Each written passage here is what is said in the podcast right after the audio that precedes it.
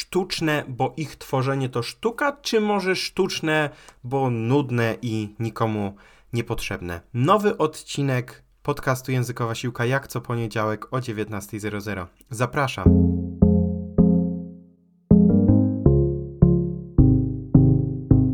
Cześć Językowa Siłaczko, cześć Językowy Siłaczu. Z tej strony mikrofonu Patryk Tupoliński. Wierzę, że nauka języków może być przyjemnością, a to jest podcast Językowa Siłka, w którym wspólnie odkrywamy radość z nauki języków i udowadniamy, że żaden język nie jest obcy.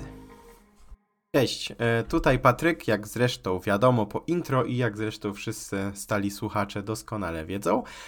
Mamy poniedziałek, mamy wieczór, więc chyba mogę powiedzieć dobry wieczór. W sumie podcastów można słuchać o dowolnej porze, w dowolny dzień tak naprawdę, więc nie wiem dlaczego, ale dzisiaj się jakoś troszkę stresuję. Jakiś mam taki dzień, więc... Dobra, teraz już od tego momentu będę rozluźniony, będę się śmiał i będę mówił może nawet całkiem ciekawe rzeczy. Dzisiejszy odcinek nie jest zbyt długi akurat, ale myślę, że temat jest dość ciekawy. To znaczy jest to temat taki bardziej związany właśnie z tym odkrywaniem radości z nauki języków, bardziej z tym, że żaden język nie jest obcy, mniej związany z metodami nauki języków, no bo też chciałbym od czasu do czasu właśnie w ramach podcastu Językowa Siłka po prostu pokazać różne perspektywy. Dziś tą perspektywą będzie spojrzenie na właśnie sztuczne języki. Dla osób, które w ogóle nie wiedzą, czym sztuczne języki są, albo dla osób, które wiedzą troszeczkę, czym sztuczne języki są i się zastanawiają, czy warto się ich uczyć. Więc tak, czym są języki sztuczne i czym różnią się od języków naturalnych? Otóż, języki naturalne są po pierwsze naturalne, a co za tym idzie są niezwykle skomplikowane i tutaj chyba ciężko się ze mną nie zgodzić. Choćby chodzi mi o język polski. Język polski należy do rodziny języków indoeuropejskich, do grupy języków słowiańskich, a ściślej zachodniosłowiańskich. I język polski ewoluował na przestrzeni wieków, zmieniając słownictwo, czyli leksykę, zmieniając gramatykę, zmieniając fonologię, powstawały reguły, a wraz z tymi regułami powstawały również wyjątki. I tak naprawdę trudno byłoby ustalić, kiedy język polski w zasadzie powstał, dlatego że granice są w tym przypadku kompletnie zatarte, to znaczy on po prostu powstawał i nie było tak, że jednego dnia nagle istniał, tylko po prostu z kroczek po kroczku stawał się takim językiem polskim, jaki znamy teraz i on cały czas ewoluuje, prawda? Język polski ze 100 lat będzie zupełnie inny niż język polski teraz, a język polski 100 lat temu był zupełnie inny niż język polski również teraz. A w opozycji do języków naturalnych właśnie, takich jak język polski, grecki, angielski, niderlandzki, maoryski, jakikolwiek inny, który sobie tylko weźmiemy, stoją języki sztuczne. I to właśnie języki sztuczne będą tematem, czy są tematem dzisiejszego odcinka.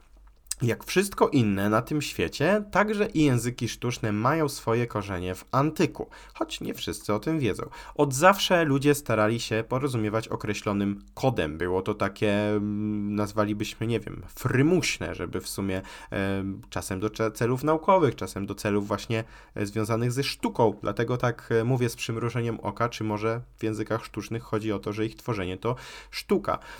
W ten sposób tak naprawdę poniekąd powstały też wszystkie języki naturalne, to znaczy, że też wywodzą się gdzieś tam z przed tysięcy lat, też gdzieś się rozwijały, ale języki sztuczne różnią się w znaczący sposób, w takim sensie, że języki sztuczne zostały stworzone przez jednostkę, bardzo często, lub przez grupę zupełnie świadomie w określonym momencie w czasie i zazwyczaj również w jasno określonym celu. I generalnie w starożytności te sztuczne języki były zazwyczaj używane jako języki mistyczne, a nie takie właśnie sztuczne na zasadzie tworzymy własne reguły gramatyczne i i tworzymy jakiś uniwersalny język. To pojawiło się później, o czym też oczywiście porozmawiamy. W średniowieczu także mieliśmy sztuczne języki, one były tworzone często z pobudek religijnych, były też takie mistyczne żargony, można powiedzieć. Natomiast prawdziwy rozkwit sztucznych języków przypada na wiek XIX oraz XX i trwa po dziś dzień. No to teraz, kochani, krótka instrukcja, jak zostać konlangerem. Dlatego, że konlanger bądź językotwórca to właśnie osoba, która kreuje sztuczny język. Osoby, które tworzą sztuczne języki, to konlangerzy i dlatego krótka instrukcja, jak tworzyć własny sztuczny język, a takie języki, które tworzą konlangerzy, nazywają się również konlangami. A zatem jak stworzyć własny sztuczny język? Po pierwsze, musimy ustalić, jakim alfabetem będziemy się posługiwać. Czy będzie to już alfabet jakiś z tych, które już istnieją, czy też tworzymy zupełnie nowy alfabet od zupełnego zera. Następnie musimy zastanowić się, jakie dźwięki będą odpowiadać jakim symbolom oraz czy zasady będą proste, czy na przykład zależy nam na tym, żeby te zasady były możliwie jak najbardziej skomplikowane. Przykładowo moglibyśmy na przykład założyć, że symbol, gwiazdki brzmi jak R, ale tylko w dni parzyste i w sumie tylko my byśmy to umieli stosować, albo nawet i my nie, bo są takie języki sztuczne, taki mały plot twist, w których nie potrafią mówić nawet ich twórcy. No dobra, no to jedziemy dalej.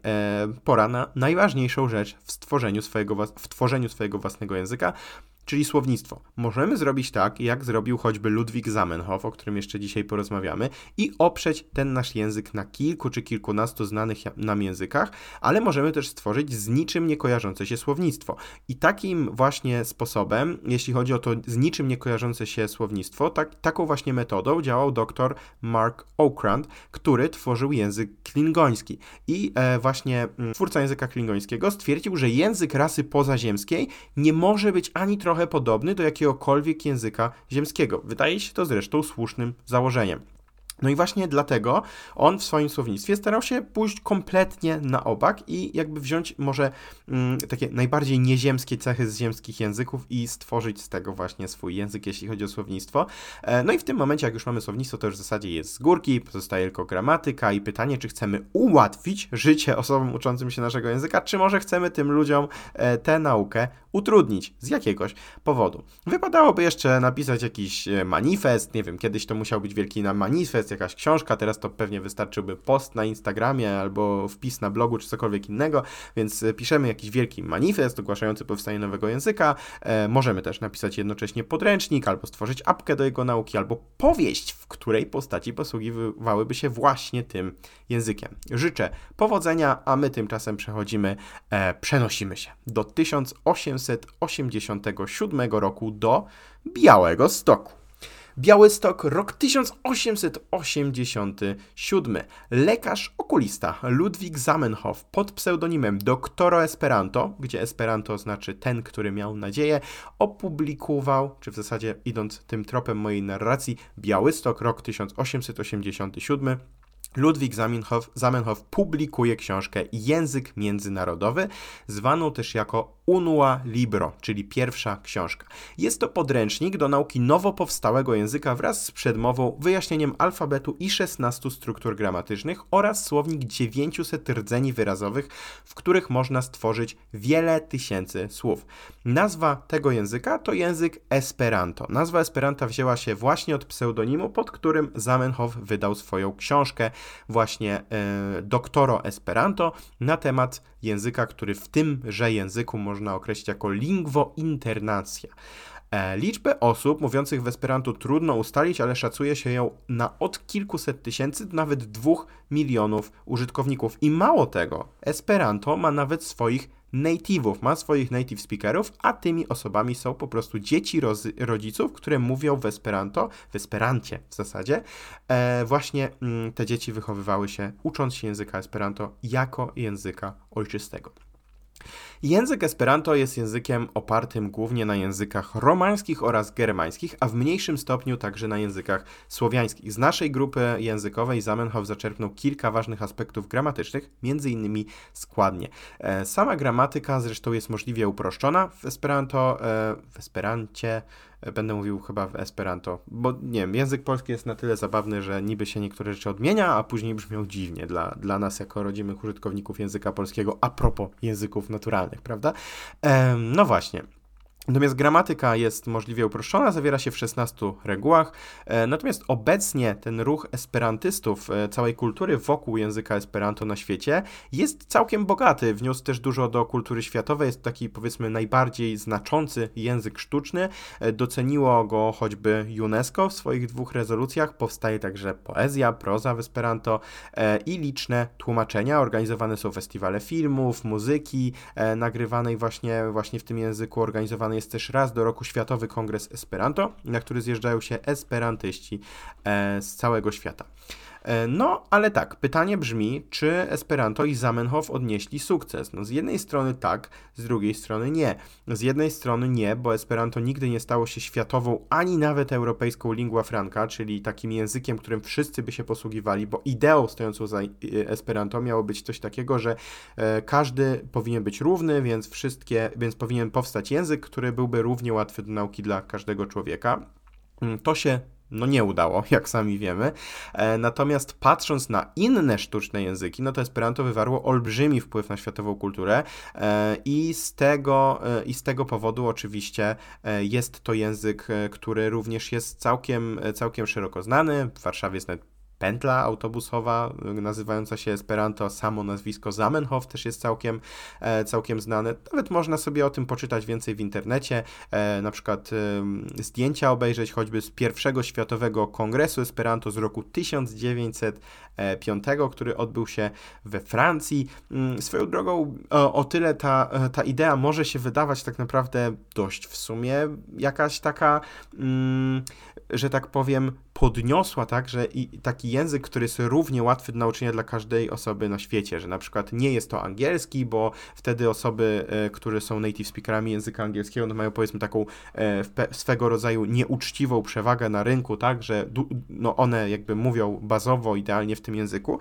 Inna sprawa jest taka, że ciężko taki język stworzyć, bo na czym niby bazować, Zamenhof mógłby uznać, to stworzę język, powiedzmy, taki europejski, prawda? Tylko wtedy na przykład mogło się odzywać Węgrzy, czy Finowie, czy Estończycy i powiedzieć, hola, panie Ludwiku, ale my jesteśmy, nasz język to są języki uralskie. One z tymi językami indoeuropejskimi to aż tak dużo nie mają wspólnego. Czy panie Ludwiku, czy wziąłeś nas pod uwagę? I to jest jedna kwestia. Druga kwestia jest, że jeśli bierzemy ogólnoświatowy język, to wtedy może się odezwać osoba, powiedzmy, pochodząca z Chin, pochodząca z Japonii, pochodząca z Korei i powiedzieć, ale chwila, język oparty na językach indoeuropejskich i to jeszcze głównie germańskich, romańskich i słowiańskich, będzie dużo trudny dla mnie, jako dla Chińczyka, Japończyka, Koreańczyka czy Taja, niż dla jakiegokolwiek tak naprawdę Europejczyka, prawda? No dobrze, ale język Esperanto nie jest jedynym językiem sztucznym. Język Esperanto jest za to językiem, który niewątpliwie jest najbardziej znany, tak globalnie, jest językiem, o którym mnóstwo zostało napisane i dlatego też nie chcę całego tego podcastu budować wokół Esperanto, dlatego, że po prostu o nim można posłuchać, poczytać w wielu różnych miejscach, czy to w internecie, czy to nie tylko zresztą w internecie, więc teraz przejdźmy do pozostałych sztucznych języków, ale języków sztucznych opartych na językach naturalnych, czyli podobnych jak Esperanto, bo właśnie Zamenhof nie był jedyny tak naprawdę, jeśli o to chodzi. Nie był to pomysł jakiś wielce oryginalny i on po prostu, Zamenhof stworzył taki język, który powiedzmy odcisnął największe piętno, powiedzmy, na kulturze europejskiej. Natomiast zarówno przed Zamenhofem, jak i po Zamenhofie wielu ludzi próbowało na przykład zdetronizować język angielski, czy to generalnie jakiś język narodowy jako język międzynarodowy. Wychodziły te osoby z takiego przekonania, o którym już mówiłem, że jeśli regionalnym lub światowym językiem takim, powiedzmy, głównym, lingua franca tak zwanym, jest język urzędowy jakiegoś kraju, to właśnie ten kraj zyskuje przewagę gospodarczą, że tak już się troszeczkę powtórzę, nad po prostu resztą stawki. Gdybyśmy na przykład uważali gospodarkę za swego rodzaju wyścig, prawda? W takim wypadku, wydaje się to właśnie uczciwą ideą, natomiast bardzo, bardzo trudno jest stworzyć taki język, który byłby prosty dla każdego. Ale jak wiemy, po dziś dzień nikt nie ustanowił ani Esperanta, ani żadnego innego języka sztucznego językiem oficjalnym, ani w swoim kraju, ani w ONZ-cie, ani w NATO, ani w żadnym innym, nie ma jednego wielkiego międzynarodowego języka na cały świat, którego każdy by się uczył na przykład w podstawówce. Natomiast jeszcze przed Zamenhofem choć niedługo przed Zamenhofem, bo też pod koniec XIX wieku w roku 1879 ksiądz Johann Martin Schleyer utworzył w oparciu o języki angielski, niemiecki, francuski i łacinę język Volapük, czyli właśnie inny język światowy, i ten język u szczytu popularności miał około 200 000 użytkowników, natomiast z czasem został wyparty przez znacznie prostsze Esperanto właśnie, które powstało trochę później. Został wyparty właśnie ze względu na to, że był uznany za zbyt trudny do nauczenia się głównie przez zniekształcone i też uproszczone względem swoich pierwowzorów wyrazy, czyli były wyrazy bazowe, na bazie których ten twórca stworzył swoje słowa i one były po prostu na tyle zniekształcone, że później jak weszło Esperanto, to bardziej się po prostu ludziom spodobało, było bardziej intuicyjne. Następnie powstawały też inne języki. Powstał na przykład taki język jak Basic English. Jest to język, który ogranicza angielską gramatykę do absolutnego minimum i składa się z zaledwie 850 wyrazów i jego misją jest coś takiego, żeby osoby, dla których angielski jest drugim językiem, mogły się nauczyć tylko takich podstaw, najważniejszych struktur gramatycznych i być w stanie się nim posługiwać. Więc to jest tak naprawdę, powiedzmy, wersja języka angielskiego, tak? Jest też taki język jak interlingua, czyli język zrozumiały dla wszystkich użytkowników nowożytnych języków romańskich. Jest język ido, który jest zreformowanym językiem Esperanto. Jest też nawet język międzysłowiański, który ma być zrozumiały dla wszystkich rodzimych użytkowników języków słowiańskich. Ja znalazłem w ramach przygotowania do właśnie tworzenia treści na temat języków sztucznych, znalazłem fragment Ojcze Nasz modlitwy w języku międzysłowiańskim. Nic innego nie znalazłem, ale znalazłem tę modlitwę, więc mogę fragment jej przeczytać i zobaczymy, nie wiem, czy ja dobrze będę wiedział, jak to wymówić, bo nie wiem dokładnie, jak niektóre tutaj znaki, które są, można wymówić, natomiast powiedzmy, że spróbuję. Otcze nasz, który jesi w nebesach, niechaj święty se imię Twoje. Niechaj przyjdzie królestwo Twoje, niechaj będzie wola Twoja, jako w niebie, tako i na ziemi. Tak brzmi fragment Otcze nasz w języku międzysłowiańskim. Jest to język, który z założenia ma być zrozumiały i dla Polaków, i dla Ukraińców, i dla Czechów, i dla Słowaków, i dla wszystkich innych osób, których rodzimymi językami są właśnie języki słowiańskie. Dla mnie był na przykład ten fragment w pełni zrozumiały. Nie wiem też, jak jest dla innych, ale dla mnie tak. Może to też wynikać z tego, że ja oprócz języka polskiego z języków słowiańskich znam również język rosyjski, więc niektóre rzeczy, których się nie domyślam z polskiego, się domyślam z rosyjskiego, ale dla mnie akurat ten język jest dość intuicyjny. No dobra, no ale teraz przejdźmy do tego, o czym też mówiłem na samym początku tego odcinka, czyli czy może języki sztuczne są sztuczne, dlatego że ich tworzenie to sztuka. Zupełnie oddzielną gałęzią sztucznych języków są właśnie te języki utworzone dla celów artystycznych. Można powiedzieć, że są one sztuczne, gdyż są właśnie taką formą wyrazu artystycznego danego autora. Do takich języków należy choćby język Quenya oraz pozostałe pisane przez Q i przez Y na końcu oraz jako przedostatnie, znaczy Q-U-N-Y-A. Jest to język, który wraz z innymi językami został stworzony przez Tolkiena. I akurat Tolkien stworzył całą gałąź takich konlangów, czyli właśnie języków sztucznych, które były ściśle związane ze stworzoną przez niego mitologią Śródziemia. Ja akurat nie jestem osobą, która wielce siedzi, że tak powiem, we Władcach Pierścieni. Tak naprawdę nie znam nawet za bardzo tej historii. Natomiast interesuję się tym faktem właśnie pod względem języków. Quenya, ten język, nazywany jest również elficką łaciną, dlatego że jest to właśnie język, którym posługiwali się bohaterowie Władcy Pierścieni i jest to obok języka klingońskiego właśnie jeden z takich języków, który właśnie dzięki sukcesowi książek swojego autora, tudzież filmu swojego autora, osiągnął światowy sukces. I jako ciekawostkę możemy też potraktować słowa Tolkiena, które znalazłem, który sam powiedział, że język powstał w jego wyobraźni znacznie wcześniej niż cały świat opisany w mitologii Śródziemia. I tak jakby Tolkien powiedział, że świat, który został przez niego wykreowany, powstał po to, by istniało miejsce, gdzie język Quenya byłby w użyciu na porządku dziennym. Kolejnym językiem, o którym już troszeczkę wspomnieliśmy, jest język klingoński. On też powstał z pobudek artystycznych. Jest to język rasy klingonów i został stworzony przez doktora Marka Okranda na potrzeby serialu Star Trek. I jest to język stworzony tak, by w niczym nie przypominał niczego, co ziemskie. W końcu to język istot rasy pozaziemskiej. Ma swój własny alfabet oraz specyficzne dźwięki, a także zupełnie oryginalne słownictwo i gramatykę. Jest to jeden z tych języków sztucznych, który wraz z będącym dla niego nośnikiem swego rodzaju serialem Star Trek odniósł również światowy sukces. Natomiast nie zmienia to faktu, że jako, że język klingoński jest tak trudny, liczbę mówiących w tym języku szacuje się na zaledwie kilkadziesiąt, a niektóre źródła podają ledwie tuzin takich osób. Wynika to właśnie z faktu, że jest to język po pierwsze kompletnie nieprzydatny, jak nie trudno się domyślić, bo ciężko z tą rasą klingonów nawiązać jakiś kontakt poza oglądaniem Star Treka, a po drugie jest to język niezmiernie trudny. Tak naprawdę podobnym również językiem jest język Na'vi.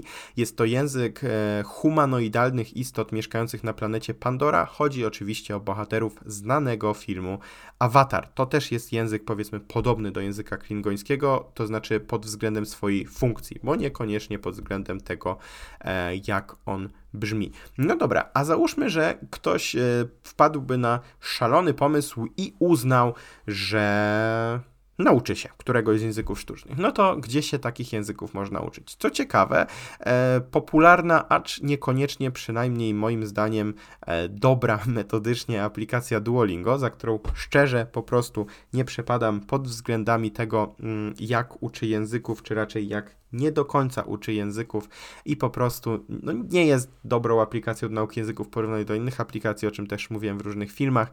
Na moim kanale na YouTubie Język w Rok. W każdym razie na Duolingo jest dostępny po angielsku właśnie kurs po pierwsze Esperanto, a po drugie jest kurs języka High Valyrian. Jest to język stworzony przez lingwistę Davida J. Petersona oraz autora George'a Martina na potrzeby Pieśni Lodu i Ognia oraz serialu telewizyjnego Gra o Tron. Co ciekawe, sam Peterson, chyba wcześniej powiedziałem Peterson, dobra, nieważne, Peterson, syn Piotra, jest także współtwórcą języka High Valyrian na Duolingo, czyli on jakby też wziął udział w tworzeniu tego kursu, nie ma zbyt wiele osób, które byłyby w stanie go przygotować, a w przygotowaniu w Duolingo, przynajmniej jak jakiś czas temu sprawdzałem, wydaje mi się, że już jest w zasadzie dostępny, był także kurs języka klingońskiego, więc jak widać, sztuczne języki są całkiem modne. Swoją drogą, a propos sztucznych języków, choć to akurat nie do końca jest sztuczny język, choć nie wiem w sumie jak to się kwalifikuje, jak mamy taką aplikację do wymiany językowej, która nazywa się Tandem, to jest to aplikacja, w której możemy z różnymi osobami z całego świata się wymieniać językowo, czyli na przykład, nie wiem, rozmawiamy po portugalsku, część rozmowy, część po angielsku i jakby uczymy się wspólnie. Tam można sobie wybrać jako język, którego się uczymy, albo język, w którym jesteśmy płynni, język emoji. Także jak widać, świat języków się zmienia. Do nauki języka Esperanto można też znaleźć wiele różnych podręczników, kursów internetowych. Jest też Polski Związek Esperantystów. Generalnie bez trudu można też znaleźć krążące w internecie przykładowe teksty w wielu sztucznych językach, tak jak choćby ten przykład z językiem międzysłowiańskim i Ojcze Nasz. Można znaleźć też mniejsze i większe słowniczki, wyjaśnienia gramatyczne. Można też znaleźć o tych językach Tolkiena, o języku klingońskim i wiele, wiele innych rzeczy. Jeśli ktoś miałby ochotę konkretne linki otrzymać, to może po prostu do mnie napisać na moim Instagramie @językwrok. Ja tam podeślę wszystko, co będzie potrzeba. Na deser zostaje nam pytanie, czy w takim razie warto uczyć się sztucznych języków? Generalnie chyba tak. To znaczy trochę tak, trochę nie. Zależy do czego. Powiem tak, z nauką Esperanta, czy takich sztucznych języków wywodzących się z języków naturalnych może być trochę tak jak z nauką łaciny czy greki, czyli jakby jeśli nie otaczamy się ludźmi dobrze znającymi język, no to nie porozmawiamy z nim w życiu codziennym. Tak samo jeśli na przykład nie mamy przy okazji w szafie machiny czasoprzestrzeni. Ja na przykład mam, nie? Tutaj na przykład otwieram teraz szafę i zamykam i tam mogę wejść i na przykład przenieść się do starożytnego Rzymu. Dla mnie to nie jest problem, tak? Mi się opłaca uczyć łaciny. Nie no, śmieję się, ale wiem, że każdy wie, że się śmieje. Jezu, a teraz się zaplątałem. Dobra, nieważne.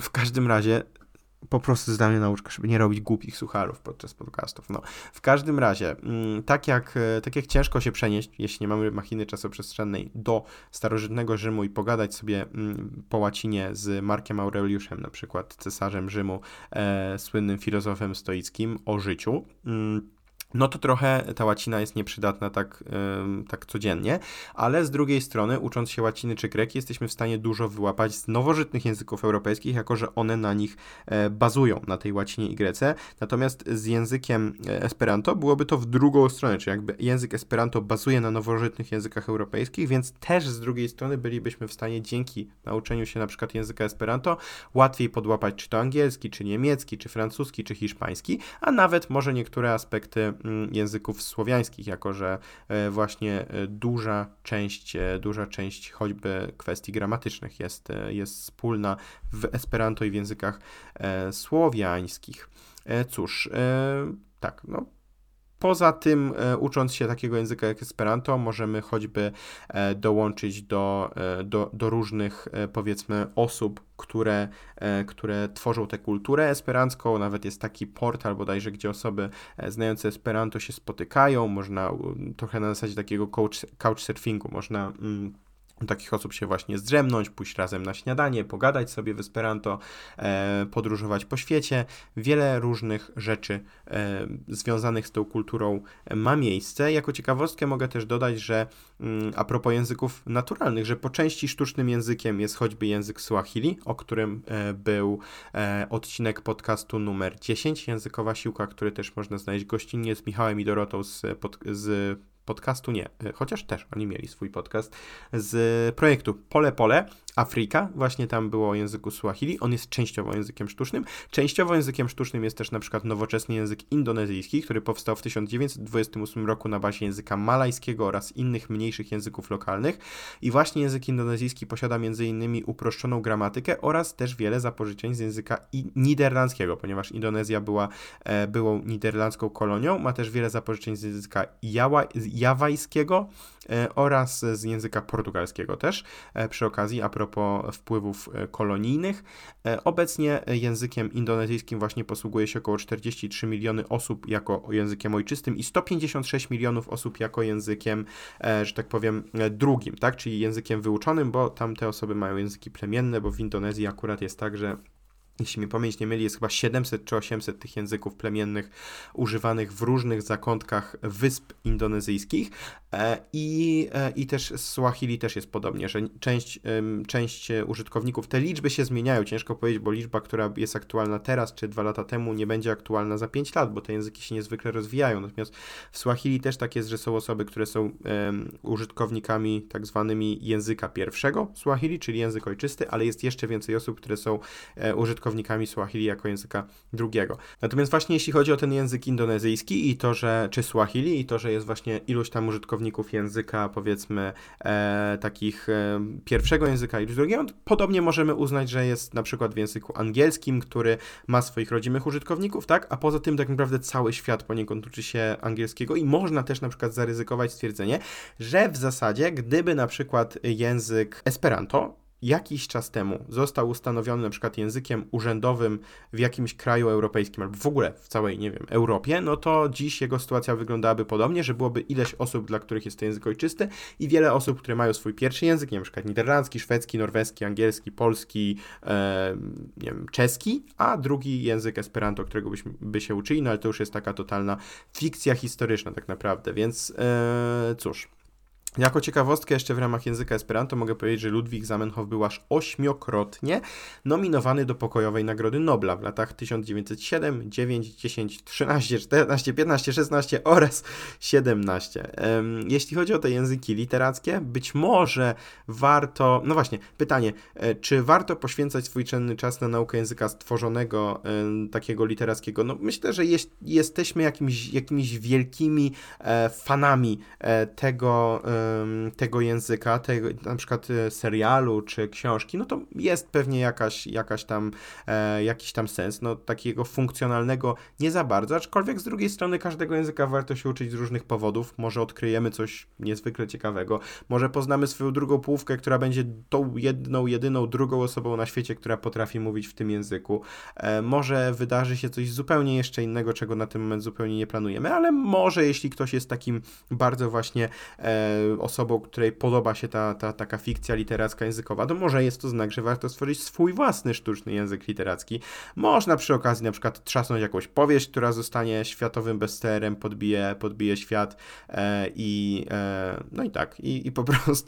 po prostu można się wtedy też fajnie, no można też po prostu zrobić to dla zabawy, fajnie się bawi. Zresztą podejrzewam, że wiele osób, które słuchają tego podcastu gdzieś tam jako dzieci, być może nawet nieświadomie z przyjaciółmi tworzyliśmy, ja przynajmniej tak miałem, tworzyliśmy różne kody, tak, czy takie własne nawet nie tyle języki, co pewne elementy języka, tak, jakieś powiedzonka, jakieś alfabety i tak dalej. Natomiast skoro słuchasz tych słów, to życzę Ci miłego dnia. Bardzo dziękuję za to, że wytrwałeś do tego momentu.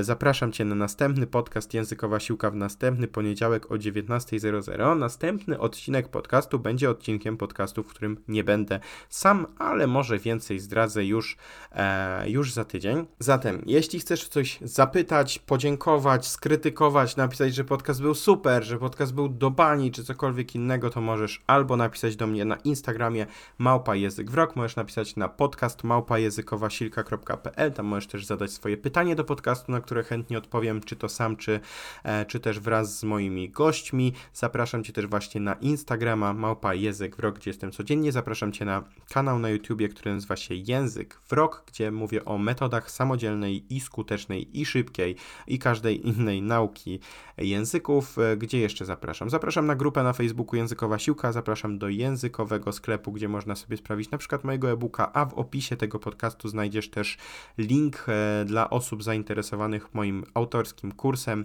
Język w Rok. Kurs ten będzie miał swoją premierę w 2022 roku, ale już teraz można się zapisać na listę zainteresowanych. Więcej szczegółów znajduje się w opisie tego odcinka, w linku, który znajduje się w opisie tego odcinka. Dziękuję Ci pięknie za dzisiaj. Do usłyszenia następnym razem i niech moc językowej siłki będzie z Tobą.